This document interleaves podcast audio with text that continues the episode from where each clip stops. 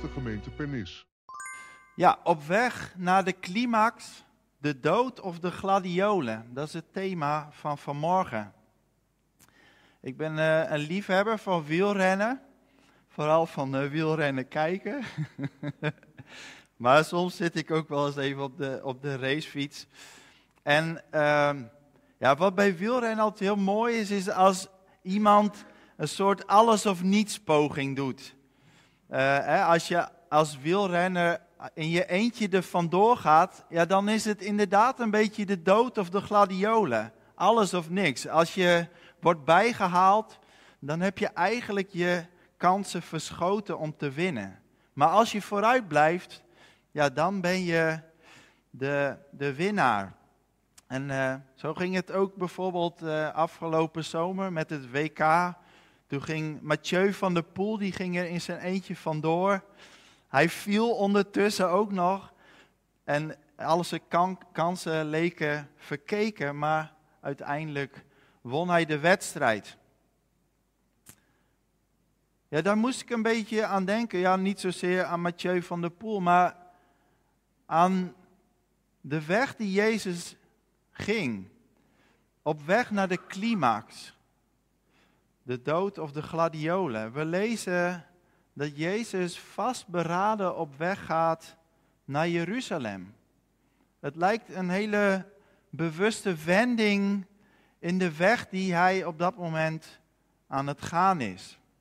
Hij heeft in eh, Galilea heeft hij allerlei wonderen gedaan en ja, zijn de mensen een beetje hebben een beetje kennis kunnen maken met wie Jezus is. Daar gaan die eerste hoofdstukken van Lucas over. En dan ineens keert Jezus zijn blik op Jeruzalem en hij gaat onderweg. En het bijzondere is dat Lucas, die beschrijft dat dus in tien hoofdstukken lang. Waar Matthäus en Marcus dat relatief kort beschrijven, dan zien we dat Lucas daar vrij veel ruimte voor inneemt om die reis te beschrijven. En hij is daarin niet zozeer heel punctueel in het aangeven van hoe die reis precies verliep. Maar kennelijk is dat belangrijk om te laten zien dat Jezus onderweg is, samen met zijn discipelen. Om hen te onderwijzen en om aan hen te laten zien de weg die hij moest gaan. En je mag wel even het plaatje laten zien. Ik weet niet of het heel goed te zien is, maar hier zie je een kaartje van Israël. En dan zie je daar helemaal bovenin, ik moet het natuurlijk even zo doen, helemaal bovenin zie je Galilea. Dat is waar Jezus die eerste periode van zijn, uh, ja, zijn publieke bediening zich bevond. En dan gaat hij dus onderweg naar Jeruzalem. En daartussenin, daar ligt dan Samaria. En wat deden de Joden nou vaak als ze dan naar Jeruzalem gingen, bijvoorbeeld voor de pelgrimsfeesten? Dan trokken ze vaak om Samaria heen. Dus dan stoken ze de Jordaan over en dan trokken ze om Samaria heen. Want die Samaritanen en die Joden, die lagen elkaar niet. Ze hadden verschillende etnische achtergronden hè, van verschillende volken. En ze hadden ook verschillen in godsdienst. En dat gaf regelmatig problemen. Maar het bijzondere is dus dat Jezus, die trekt wel door dat gebied. Samaria. We zullen daar straks nog wel wat verder op ingaan. En zoals genoemd, Jezus is dus vastberaden onderweg om de weg te vervullen die God van hem gevraagd had. Het is een bewuste weg. Een weg die uiteindelijk inderdaad tot die climax zal komen. En je zou kunnen zeggen, wat hier centraal staat, is dat we niet in de weg moeten staan wat Jezus vervult, maar dat we Hem vastberaden mogen volgen. We zien allereerst dat Jezus lijden, sterven, zijn opstanding en zijn hemelvaart, dat het een vastberaden weg is waarin hij Gods plan wil vervullen. We lezen inderdaad dan in vers 51, toen de tijd naderde dat Jezus in de hemel zou worden opgenomen, ging hij vastberaden op weg naar Jeruzalem. Je zou dat eerste deel, als, letterlijk staat er zoiets als met de dagen van het vervuld worden van zijn opneming. Dus het moment van zijn hemelvaart zat er aan te komen. Alleen die weg naar die hemelvaart, dat was geen vanzelfsprekende weg. Jezus sprak daar al eerder over met zijn leerlingen. Overigens ook met uh, Elia en Mozes. Dat lezen we allemaal in, uh, in de gedeeltes hiervoor. Dan staat er dat Jezus sprak met Mozes en Elia op de berg waar hij verheerlijkt werd over zijn exodus. zijn exodus. En dat lijkt te verwijzen inderdaad naar die hemelvaart. Maar dan zegt hij tegen zijn leerlingen: Ik zal moeten lijden, ik zal moeten sterven en dan zal ik opstaan uit de dood. Jezus was zich er dus heel bewust van wat die weg was die hij ging. En toch ging hij vastberaden op weg.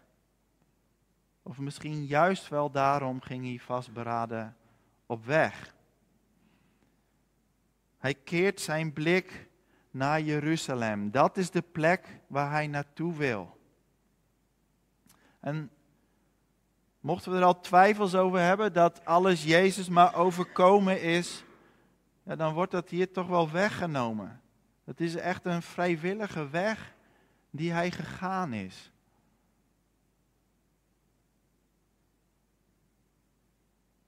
En dat stelt denk ik ook vragen aan hoe wij met Hem onderweg zijn. Hoe zit dat eigenlijk bij ons? Zijn we nog vastberaden met Hem onderweg? Of merken we dat het ons allemaal maar overkomt? We hadden het net even over Jona. Toen God Jona riep, toen liep hij de andere kant op. Hoe zit dat bij ons? Welke kant gaan we eigenlijk op? Of om maar even in de sportmetafoor te blijven, zijn we sprinters of zijn we lange afstandlopers? En misschien merk je dat toen je tot geloof kwam, dat het allemaal heel vurig was en dat je echt ervoor wilde gaan. Maar dat je gaandeweg merkt dat je het niet volhoudt. dat je kort en heel krachtig gesprint hebt. Maar dat je het niet volhoudt. Een lange afstandsloper of een marathonloper ziet er wat minder indrukwekkend uit. Maar er zijn wel mensen die het lang volhouden. Kunnen we een tweede adem vinden in ons geloofsleven?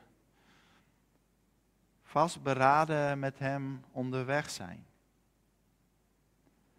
En we zien hier dat die weg, dat dat gepaard gaat met afwijzing. Ook voor Jezus' leerlingen. En we lezen dan in vers 52 dat hij boden voor zich uitstuurde. Het even de vraag wat voor boden het precies waren. Dat waren waarschijnlijk van zijn leerlingen.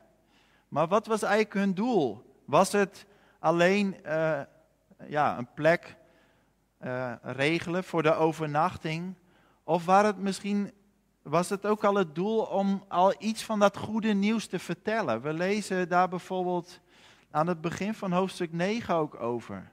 Dat Jezus zijn leerlingen op weg stuurt om de weg van dat koninkrijk ook te laten zien. En misschien was dat hier ook wel het geval, hè, dat ze alvast door Jezus vooruit werden gestuurd. Maar dan komen ze in dat Samaritaanse dorp. En dan lezen we in vers 53 dat de dorpelingen hem niet wilden ontvangen, omdat Jeruzalem het doel van zijn reis was. En dan gaan we weer even naar die strijd tussen die Joden en die Samaritanen. Het was namelijk zo dat de Samaritanen een eigen uh, plek hadden waar ze een heiligdom hadden staan, op de berg de Gerizim. En zij zagen het zo dat dat de tempel was waar God werd aanbeden. En dat was dus eigenlijk ook een soort concurrentiestrijd tussen Jeruzalem en Gerizim. En we zien inderdaad hier dat omdat Jezus weg naar Jeruzalem gaat, dat ze hem daarom afwijzen.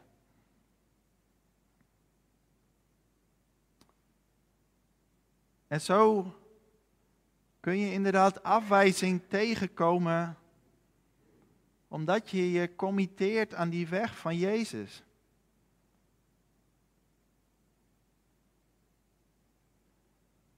En dat is soms wel ingewikkeld. Je voelt soms daarin ook een stuk vervreemding. Uh, als, je, ja, als je het idee hebt dat dat, dat dat een obstakel is. Ik moest daarbij ook denken aan. Er is in de tweede eeuw is er een brief geschreven aan een zekere Diognetus. En dat gaat er ook over dat ja, de christenen op dat moment, die ook werden vervolgd, dat zij ja, als het ware als de ziel van de samenleving fungeerden, maar daarin dus ook werden afgewezen. Ik zal het even voorlezen wat er staat. Hij schrijft dan, ze wonen in hun eigen land, maar als vreemdelingen. Ze delen in alles mee als burgers, maar hebben als vreemdelingen alles te lijden. Elk vreemd land is een vaderland en elk land is hun vreemd. Ze trouwen als ieder ander. Ze krijgen kinderen, maar leggen hun nageslacht niet te vondeling. Ze delen hun tafel, maar niet hun bed. Ze leven in het vlees, maar niet naar het vlees. Ze vertoeven op aarde, maar zijn thuis in de hemel. Ze gehoorzamen de vastgestelde wetten, maar in hun eigen leven overtreffen ze die wetten. Ze houden van allen, maar worden door allen vervolgd. Ze zijn onbekend, maar ze worden vermoord. Ze sterven, maar ze worden levend gemaakt. Ze zijn arm, maar ze maken velen rijk.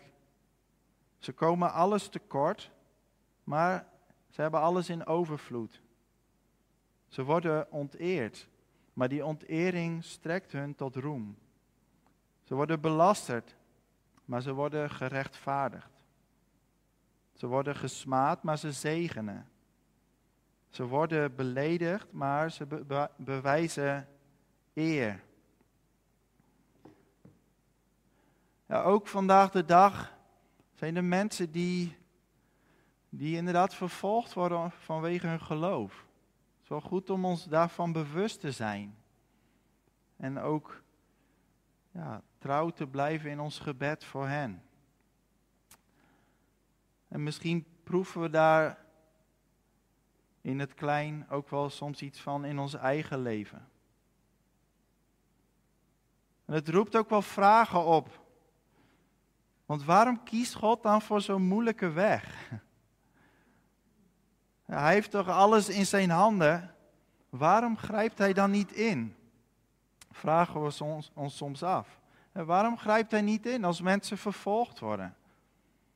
Of als we zien wat er momenteel in Israël en in de Gazastrook gebeurt, dan vragen we ons dat af. Waarom grijpt God niet in? En waarom duurt het zo lang voordat hij definitief ingrijpt?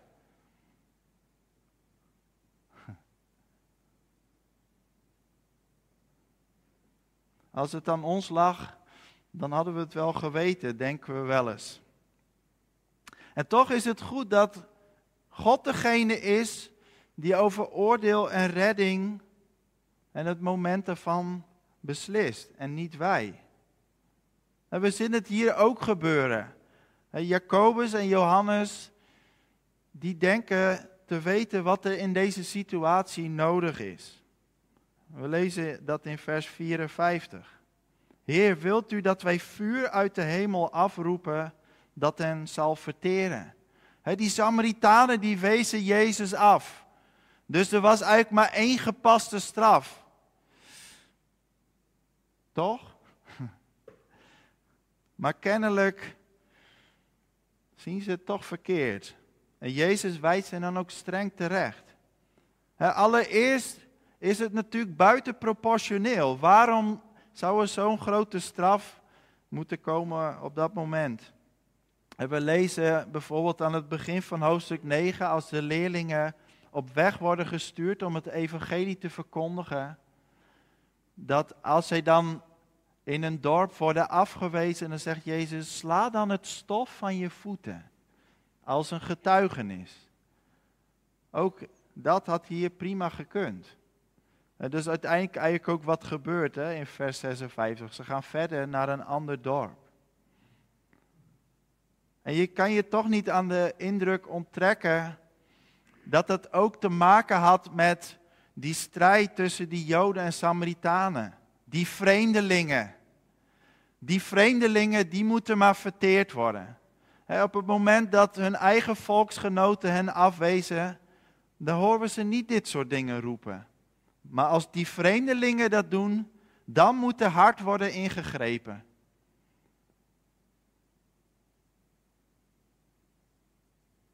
En laten we eerlijk zijn, misschien zullen we niet om vuur uit de hemel roepen, maar als het over vreemdelingen gaat, dan zijn we vaak toch wat harder dan als het over mensen gaat die we kennen. Het tweede aspect wat hierin ook wel heel belangrijk is, is dat met Jezus' komst was juist de genadetijd aangebroken. Het uitstel van het oordeel. Tijd om tot inkeer te komen. Tijd om Jezus te leren kennen, om hem, achter Hem aan te gaan. En het bijzondere is, als we dan op andere plekken in het Evangelie lezen over de Samaritanen, dat het dan voornamelijk ook positief is. we kennen natuurlijk de gelijkenis over de barmhartige Samaritaan uit Lucas 10. Maar bijvoorbeeld ook in hoofdstuk 17. Als Jezus dan een aantal mensen geneest, dan komt er eentje van hen komt terug om hem daarvoor te bedanken. En dat is een Samaritaan.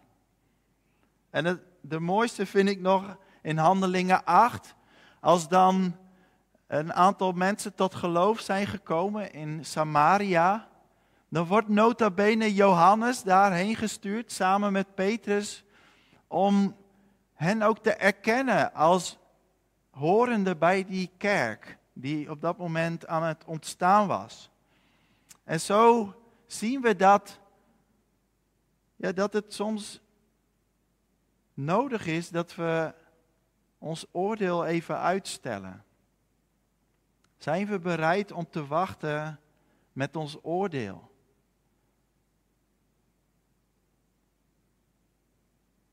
En het ook aan God over te laten. Hij kent het hart. Hij weet wat er nodig is. Als een rechter een uitspraak moet doen, dan wacht hij tot alle feiten op tafel komen. En zo'n proces kan best lang duren. En dat vinden we soms ook wel lastig. Maar tegelijkertijd is dat wel belangrijk dat de feiten gecheckt worden. En dat er een eerlijk oordeel wordt uitgesproken, voor zover wij als mensen daartoe in staat zijn. God is degene die daar uiteindelijk dus ook over kan beslissen. Die die feiten op tafel heeft. En hij geeft ons soms veel tijd om tot inkeer te komen. Kennelijk heeft God nog steeds geduld met deze wereld. En dat is ook iets om dankbaar voor te zijn.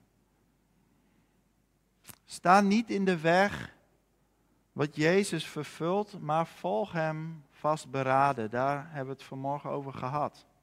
En als eerste heb ik genoemd dat die weg van Jezus, die lijdensweg, zijn sterven, zijn opstanding en zijn hemelvaart, dat dat een vastberaden weg was die hij wilde vervullen. En daarin mogen we hem volgen. En het is ook een weg die gaat gepaard met afwijzing. Het is niet altijd makkelijk, soms is dat best ingewikkeld. En God is degene die beslist over oordeel en redding en het moment daarvan. Jezus heeft de weg volbracht. Dat mag ons hoop geven. Dat is waar we op voort mogen bouwen. In die zin is het de dood en de gladiolen. Dat is het bijzondere van Jezus weg. Hij heeft die beide bij elkaar gebracht. En dat is het perspectief van waaruit we mogen leven. En zo mogen we samen met Hem onze weg gaan. En we willen nu een luisterlied gaan eh, luisteren, want dat doe je met luisterliederen. Jezus, u bent het licht.